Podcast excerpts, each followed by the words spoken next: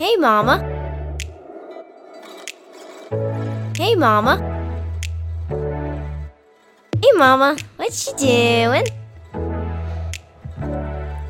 Hello, everyone. Welcome to Co Parenting Your Thrive Guide podcast. My name is Deborah Linay, and I am the host of the podcast. And I am so appreciative of you taking the time to join me again this week. I hope everyone's week has been good. Mine has been very productive, although it has lacked um, creativity, should I say. I had a hard time this week in in preparing and getting my creative juices flowing.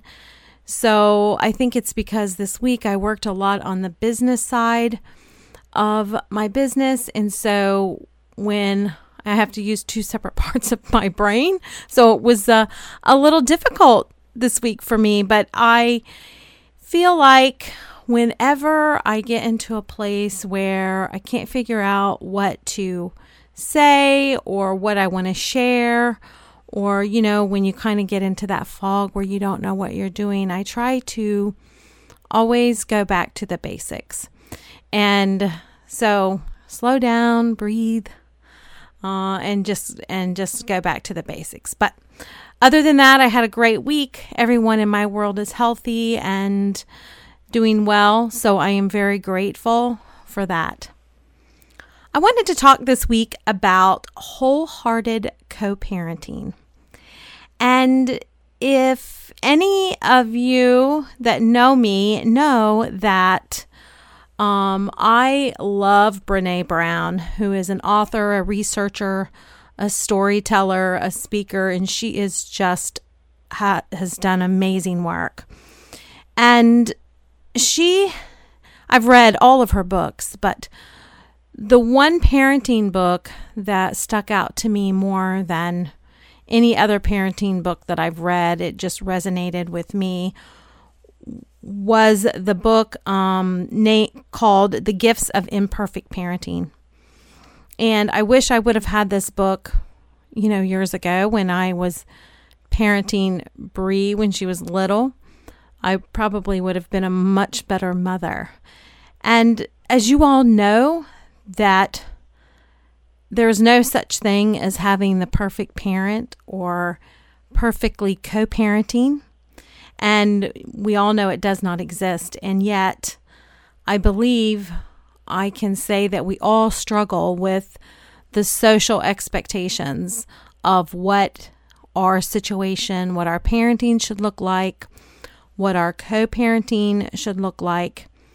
And at times, we feel inadequate. I know I do. And I speak to a lot of parents that feel inadequate too. And the messages that socially we receive are very powerful. And I know for me, I spend a lot of time, I used to spend a lot of time and energy on managing the perceptions and then making sure that the edited version of my family was what I should be showing the world. And I believe that the book that Brene Brown wrote on the gifts of imperfect parenting. And she also wrote another one before that, The Gifts of Imperfection. And in her books, she draw she draws on 12 years of I think it was 12 years or so of research and she researches uh, vulnerability and courage and wor- worthiness and shame and in the book she presents 10 guideposts to creating what she describes as wholehearted families. And while she talks about parenting, I wanted to specifically share those guideposts and then specifically talk about co parenting and how it affects each of us. So, what do wholehearted people have in common? And in Brene Brown's research, she found that the things that held most people back were held that held most people back were shame and the fear of vulnerability and how that those two things really limit the potential to lead wholehearted lives. And as she began studying what made wholeheartedness unique, she was looking for women and men living and loving with their whole hearts despite the risks and uncertainty. And so, as I think about that as it relates to co parenting, how have you or I co parented in a way that is done with our whole hearts, no matter what the risk and uncertainty is? And where others approach life half heartedly, wholehearted people have the courage to bring their full selves to the table. So, in your co parenting situation, you bringing your whole self to the table despite the risk and uncertainty. So, before I share the 10 guideposts for wholehearted parenting, I wanted to first explain that these guideposts they are like a coin with two sides. So on one side it will show, and if you see any of my Facebook or Instagram posts, you'll see um, it will show what to cultivate. And on the other side, it instructs us what to let go of. So the two work hand in hand. And cultivating is about creating something positive, it's about moving forward.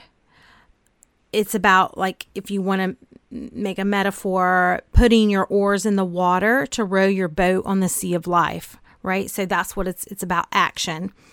Letting go is about removing the resistance. It's detaching the anchors from our boat so we can make more effective progress when we row. So without creating the positive, you won't move forward. And without releasing what weighs us down, our progress will be limited and slow and probably even more painful. The term guidepost also signifies that wholeheartedness is a travel, it's not a destination. So, to put it another way, wholeheartedness and and let me just say, Brene Brown says wholeheartedness is like a North Star. You can never get there, but you know you're headed the right way. So, while, when I share these 10 guideposts with you, uh, just understand that this is not like a one time shot. Okay, these are the 10 things I need to do. It's not a checklist. Although I love checklist. It is not a checklist and it is something that we're all striving for. The first one is cultivating authenticity and then letting go of what other people think. So, in an effort to cultivate authenticity, you could identify who you are when you're at your best and then make a list and then make it a habit to show up that way so that you can celebrate your best moments when, hey, that's me, that's me. Number two, um, notice when you're trying to please others or get caught in worrying about what others think. And you make a mental note that this needs work, right? And then try to shift back to your authentic self. And I know for me, I always work on being authentic and then letting go of what people think. And it's hard for me. I used to always say, oh, I don't care what people think. Yes, I do. And yes, I did. And um, I think it's whenever you do something that's outside of the norm. So for me, starting this podcast, I was really scared. To be honest, I was afraid, like, oh my gosh, I sound so, so critical and thinking, really, what do I know? When in fact, like I've been through a lot with co parenting and parenting in general. So I do know, but just letting go of the judgment and the criticism, it's so hard. I so I get it.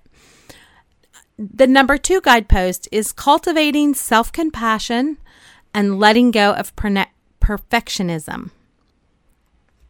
So that's basically, you know, being kind to yourself, know you're human like everyone else, and just accept who you are without judgment. And I know for me, I always try to practice self compassion, especially as I've gotten older. Like, under, I tried to be super perfect and do everything, and I did everything wrong, but I tried to do everything perfect and yet live my best life and I made a mess of it a lot of times.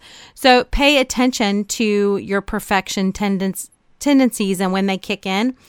And this means like making a sincere effort on things that you can control while embracing what the reality is.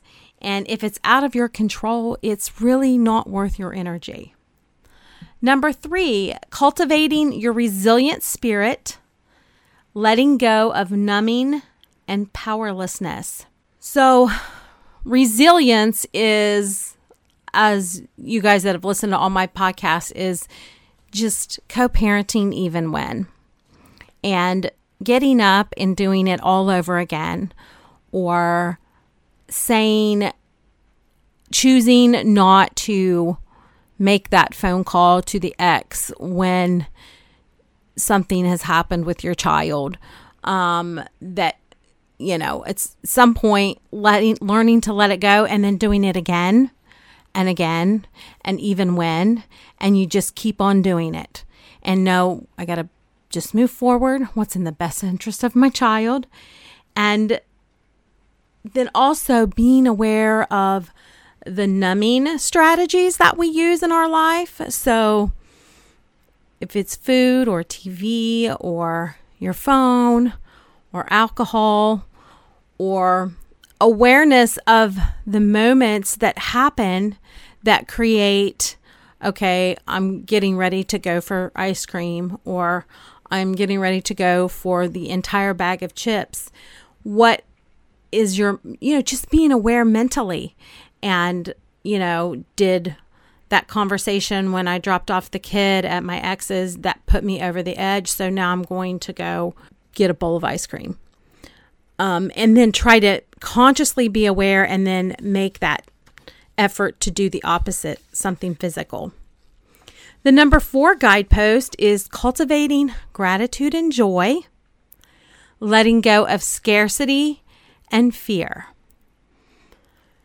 So, as you all know, I am a big, huge gratitude person. And I feel like that is how I've survived so many things in my life is through gratitude. And every day, what three things are we grateful for? I do that with Ava. I did that with um, Bree. And so, what if we, instead of thinking about what the day is going to be like, what if we expected joy in our life and and know that we're capable of creating that joy through gratitude. So taking note of what you're grateful for every day and keeping a gratitude journal, which I used to do it. I don't, to be honest, I don't keep a gratitude journal now, but I do constantly live in a state of gratitude whenever I start feeling depressed or discouraged I always reach for gratitude. And when I feel fear or scarcity, I know with this new venture for me, the podcast and my master classes and stuff that are I am working on now, I've like, oh my gosh, I feel scared, but then I always go back to okay, this is this is my opportunity to practice gratitude and to live present, to live in the moment and not to be fearful of not having enough and just to live in the moment. And so, if we do that with our co parent, uh, our lives will be much better and gratitude even when, even when. Number five guidepost is cultivating intuition and trusting faith, letting go of the need for certainty. When we find ourselves in uncertain places, we should check in with our intuition, find the stillness, and consider what is spirit telling me or what is my intuition telling me, and choose to go with your instinct because I'm telling you, that instinct of ours, It's never wrong. It's never wrong. And so I wish I would have listened. I know that's an old cliche, but I wish I would have listened to myself more when I was younger, especially in my 20s, and knew that I should check in with my intuition, what it internally what is is my heart telling me? And then create a space in your life to foster that internal connection. So, you know, so many of us are bombarded by media and the phone and everything, and we lose track of what's best for us. But by making time for meditation, journaling, whatever your alone time looks like, will keep that strong internal um, connection. I know I meditate and I listen to voice meditations at night, especially when I struggle to go to sleep. So doing that, and I and let me just stop and say on intuition. We as co-parents, we know the other parent pretty well, or you know, should by now. And if your gut is saying, maybe I should just let him or her have that extra Wednesday or that extra time that they requested or whatever it is. If your gut is telling you to do that, do that. Because I know in my past, I um, have had, I had, you know, friends or whatever in your ear saying, don't do that. Don't give him an inch. You know, blah, blah, blah. He's going to take advantage of you and then he's going to expect it.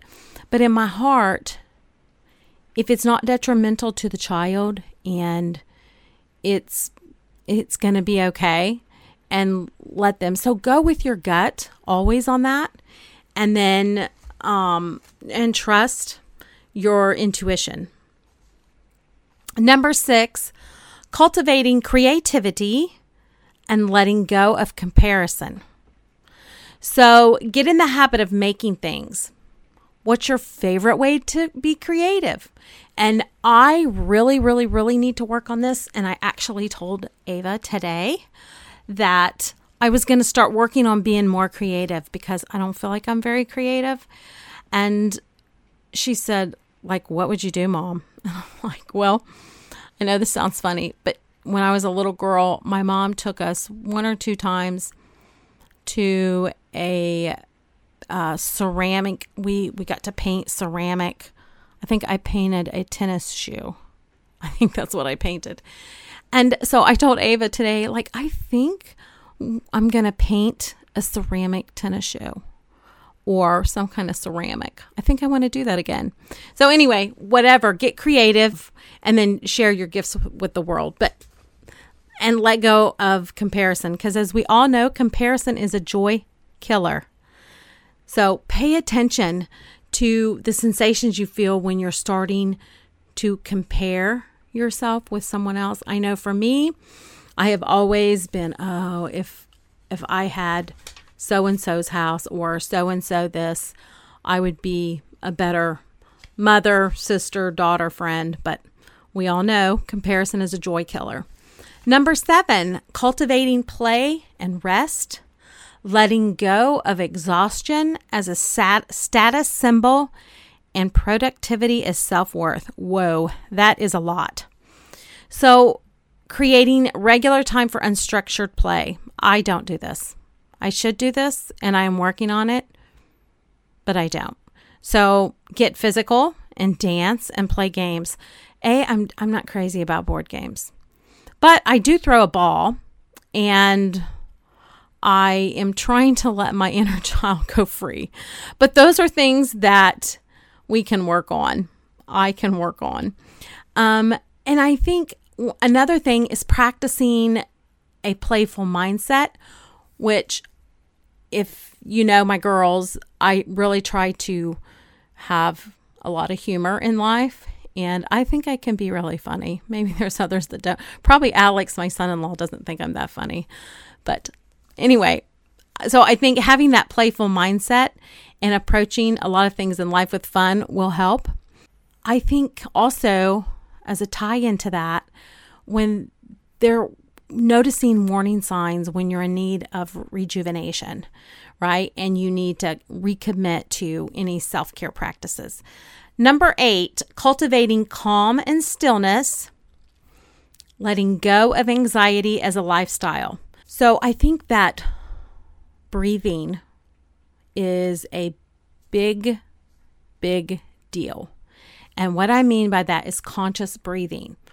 On my um, iWatch, there's a breathing thing. And when I'm working away, I will get this little vibrate on my arm that tells me I need to breathe. And I have really started doing that. That every hour on the hour, I take two minutes and I really am practicing mindful mindfulness and breathing. And that has really helped me a lot with my anxiety levels because, you know, a lot of times we go through our day and don't even realize. Also, in this cultivating calmness and stillness is to create a space for introspection, solitude, journaling, and just a way to that you can understand yourself deeper. Number nine, cultivating meaningful work, letting go of self doubt and what we're quote, supposed to do. So reflect on what is our unique gifts and then start showing up and sharing those with the world. And when you notice yourself, you sh- should shoulding like shoulding yourself, like I should be doing this, I should do that. Pause and switch directions. So drop the should and the supposed to from your vocabulary and replace it with want. So instead of saying, I should be making the summer schedule for the co parent, like who gets what vacation time, switch it to I want to do. And that will start the, the process of changing your thinking in all the shoulding that we do. I know I do a lot. And the number 10 guide for wholehearted living is cultivating laughter, song, and dance, and letting go of cool and always in control. Laughter is my number one thing. Song, hmm, I'm okay. Dancing, me, not so good. But I will say that I sing a lot with Ava and we laugh a lot. She does more of the dancing than I do. And next time you have the thought, but what if people think I'm weird? Remember that fitting in is far less important than making authentic connections with others.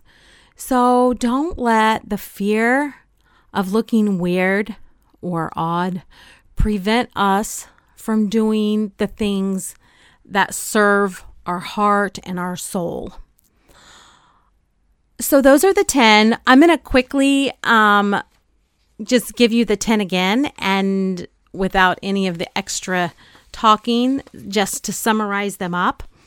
And I think um, I, I, will, I will also post this week, and I hope this has been helpful. So, number one, cultivate authenticity, let go of what other people think.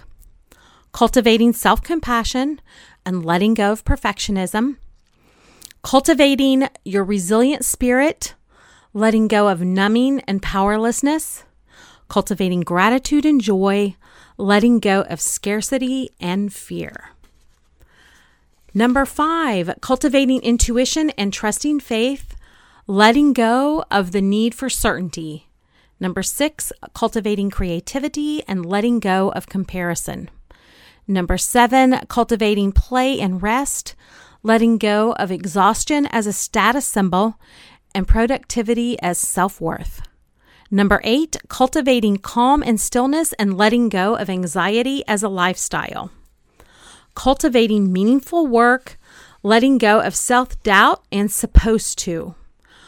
Cultivating laughter, song, and dance, and letting go of cool and always in control. I hope that you have found this helpful and I hope you take these guideposts and use them as you start your wholehearted co parenting journey. Thank you again for joining me and have a wonderful week. Hey, mamas, thank you so much for joining me again today on Co Parenting Your Thrive Guide podcast. You can download your free Thrive Guide on my website at deborahlinay.com. If you enjoyed the show today, don't forget to rate and review me wherever you get your podcast. It really goes in supporting the podcast, and I would really appreciate your feedback, good or bad. I would love to hear from you. My new podcast comes out every Monday, so please join me next Monday. Until next time, I am Deborah Linay, and remember for this week to lead your conversations with honesty, clarity, and love, and always give grace extended.